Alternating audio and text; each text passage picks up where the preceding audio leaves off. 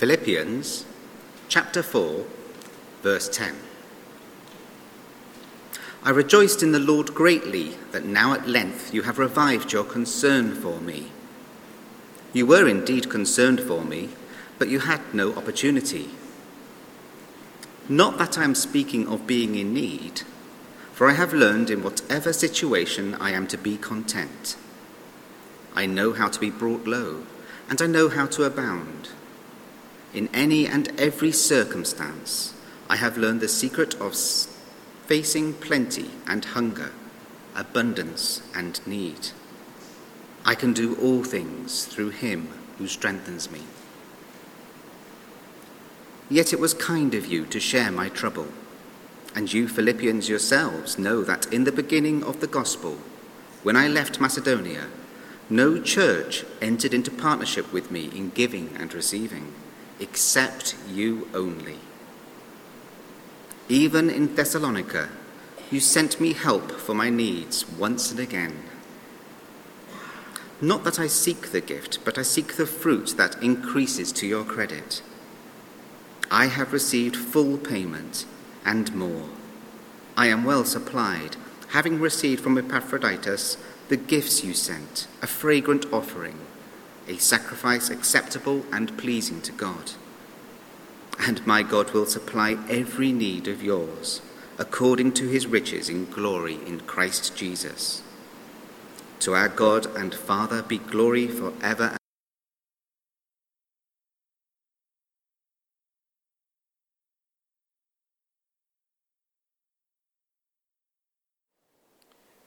Thanks, Dave, very much. Let's pray together. Lord Jesus, we thank you for the truth that it is more blessed to give than to receive.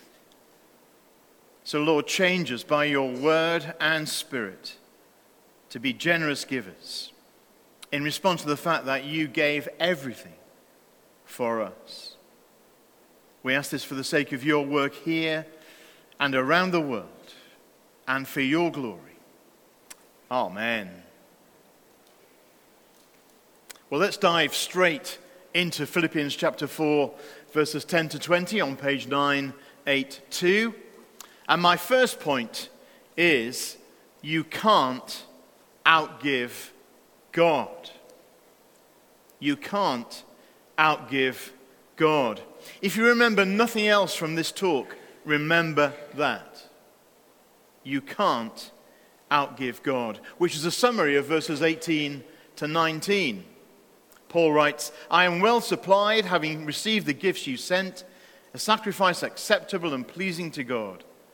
And my God will supply every need of yours according to his riches in glory in Christ Jesus.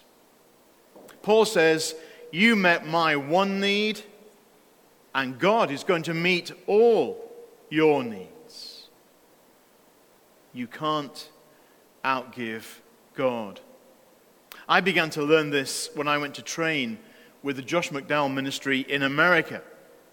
I had to pay for two return airfares.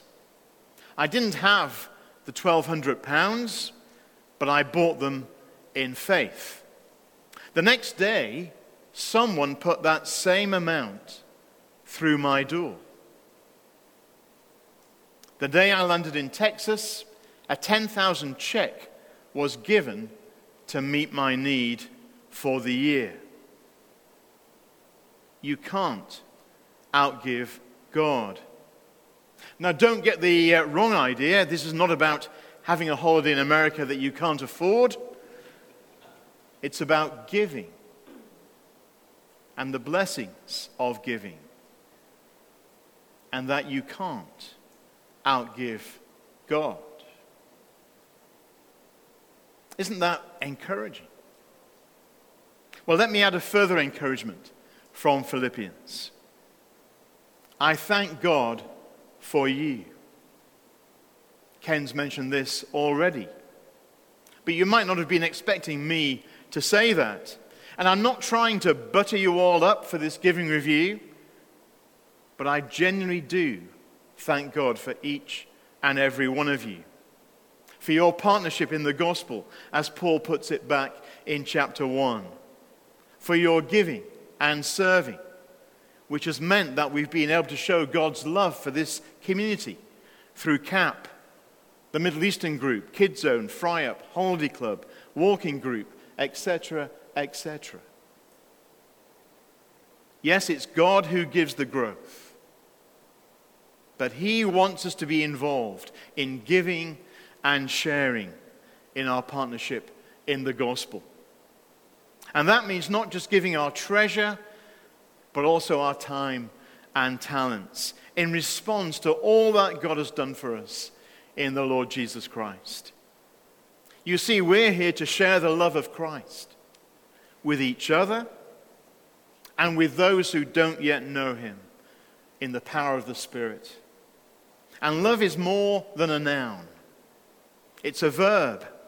It's more than a feeling. It's caring, sharing, giving, helping, and sacrificing.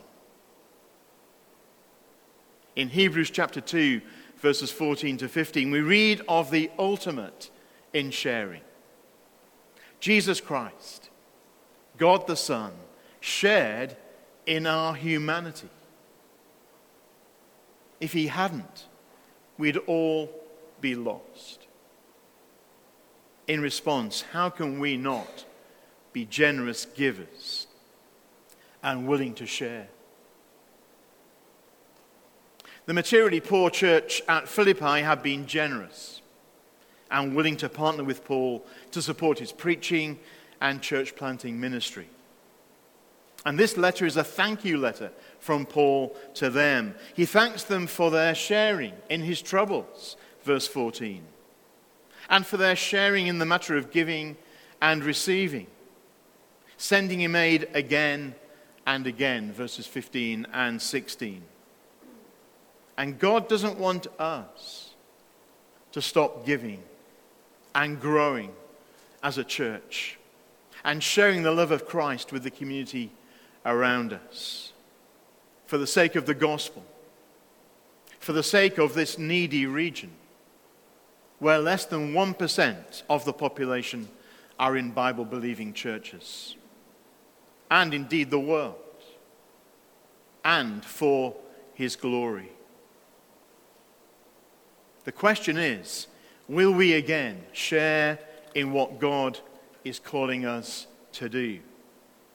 Now the Philippians, verse ten, have been concerned for Paul and his gospel ministry, but recently have had no opportunity to show it. Until now. And here at Saint Joseph's, this giving review is an opportunity to show your concern by giving regularly and generously to the work here and overseas, by filling in the response forms that came with that giving pack through the post. If you'd like some help in managing your money, we offer the excellent and free C A P money course, which starts at our partner church at Jesmond Parish Church on Monday, the twenty-fourth of February. John Wesley said, "Earn all you can, save all you can, and give all you can." You see, the continued growth under God of this church won't be cheap. True Christian growth never is. But as we'll see from verses seventeen to twenty, there'll be many blessings too. Church decline would be cheaper, but far more costly spiritually. So will we continue to be like the Philippians, generous and willing partners in the gospel, or like the other churches who didn't partner financially in Paul's ministry? Look at verse fifteen. "When I left Macedonia, no church entered into partnership with me in giving and receiving except you only." We live in urgent times. The preaching of the whole gospel is under threat here in the U K, as you may have seen with regard to Franklin Graham's visit. But God is sovereign. And there are fresh gospel opportunities in this new decade, not least in church planting. The gospel brings hope and change. And under God, we need to be working not just for today, not just for this generation, but for future generations too. But we also need to learn the secret of true contentment. Otherwise, we'll always be struggling to grow in our generosity and willingness to partner financially in gospel ministry. So secondly, the secret of true contentment. The world says that one of the secrets of being content lies in having more things. Adverts tell us, don't they, that we need retail therapy. But that's ultimately a lie. You can have everything you've ever wanted and still feel desperately empty. Paul learned that the secret of being content wasn't things, but rather a relationship with Jesus Christ. Look at verses eleven and twelve. Not that I am speaking of being in need, for I have learned in whatever situation I am to be content. I know how to be brought low, and I know how to abound. In any and every circumstance, I have learned the secret of facing plenty and hunger, abundance and need. And what's the secret he's learned? What's the secret of being content we're to learn? Well, look at verse thirteen. That I can do all things through Christ, who strengthens me. In other words, we can meet all circumstances with contentment through Christ.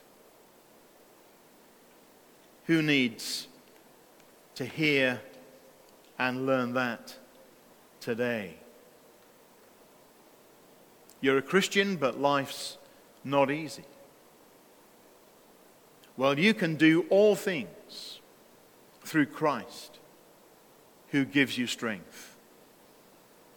In fact, that's what God wants you to learn through the situation you're facing right now. Perhaps you're not yet a believer. You know that you don't have true contentment.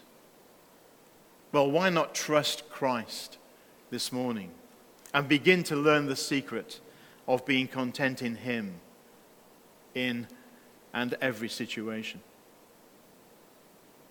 You see, another myth that the world puts out is that all you need is within yourself. But Paul is clear. We're not self-sufficient, but Christ-sufficient. No matter what challenges lie ahead, Jesus is big enough to meet them. To be content in need or in plenty, in whatever situation we face, isn't the product of human skill. The secret isn't us. It's Jesus in us. The strength that Christ gives is sufficient for anything that we face in life. I can do all things through Christ who strengthens me. In Christ, Paul also had discipline of self to be content with what he had, and a deep trust in God to provide for what he really needed. Now note that Paul says he'd learned to be content. True contentment isn't something we have overnight. He'd learned the secret test by test. Contentment doesn't come easily. It takes discipline. For example, we must decide not to covet, like Paul in verses eleven and seventeen, who didn't covet the Philippians' gifts. Covetousness had been a problem for him, but in Christ, his heart was weaned away from things and became wholly God's. In fact, the opposite of contentment is covetousness. But remember, the person who has Christ has everything. Paul had also learned to be content because he'd learned to trust God. He was contented because God is trustworthy. Look at verse nineteen. He will meet our need to the full. His supply won't be limited to the size of our need, but according to his riches in Christ. Indeed, one factor which makes for contentment is the generosity of others, as the Lord uses the resources of one to meet the needs of the other. But true contentment also leads to generous sharing. So thirdly and finally, the blessings of gospel partnership. Did you know that partnership in the gospel brings blessings not only to others, but also to the givers? And it blesses God. First, these verses tell us that the Lord uses generous Christians to help meet the needs of others and his work. Christian sharing in gospel ministry is a blessing to others. Paul writes, verse ten, I rejoiced in the Lord greatly that now at length you revived your concern for me. Secondly, Christian sharing in gospel ministry also brings blessing to those who share. Now we give in response to what Christ has given and done for us.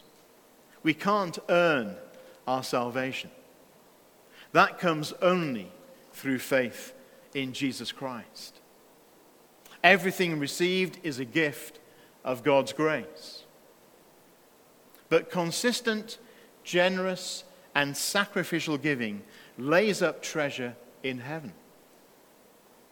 Generous giving isn't all about meeting the needs of others and of Saint Joseph's, but also about the spiritual growth of the givers and the spiritual interest that will be credited to their account. Paul says so in verse seventeen. Not that I seek the gift, but I seek the fruit that increases to your credit. You see, Paul was chiefly concerned with how their gift would affect them spiritually. He sees their gift as an investment that will pay them rich spiritual dividends. It's a deposit in the bank of heaven that will multiply at compound interest to their advantage. The Lord keeps the books and will never fail to pay one spiritual dividend, unlike fluctuating stock markets and pension funds. Their generosity was an indicator of their spiritual health. So how is your spiritual health? How is mine? Are you laying up treasure in heaven or on earth? Thirdly, generous Christian sharing is a gift to God as well. It blesses God. In verse eighteen, Paul abandons the language of accounting and takes up the language of worship. The Philippians' gifts are a fragrant offering, an acceptable sacrifice, pleasing to God. In the Bible, the fragrant offering or burnt offering expresses obedient consecration to God. And God delights in his people, dedicated to himself. So Paul teaches here that when Christians take note of Christian needs and generously sacrifice to meet them, it is for God the burnt offering all over again, and he delights to accept it. And finally, verse nineteen. What the Philippians have given to God will be amply repaid by him from the limitless resource of his riches in Christ Jesus. Look at verse nineteen. And my God will supply every need of yours according to his riches in glory in Christ Jesus. As I said previously, Paul says, you met the one need that I have, but God will meet all your needs according to his riches in Christ. Through the Philippians, Paul's need had been met by God. And now Paul says that God will meet all their needs, though of course not their greeds. And God will meet them according to, or as befits, his glorious riches in Christ Jesus, not merely out of his riches. Do you see the difference? A millionaire may donate one thousand pounds out of his riches. Do you see the difference? But compared to his wealth, it's tiny. God's giving is in proportion to his infinite resources. It's given to his glorious,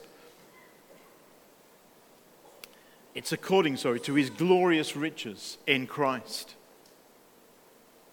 We needn't be in any way afraid of giving generously and proportionately to God's work here and to world mission. Whatever our income, partnership in the gospel does bring blessing. We can trust God. We can't outgive God. God will meet all your needs according to his glorious riches in Christ Jesus. Glory be to our God and Father forever and ever. Amen.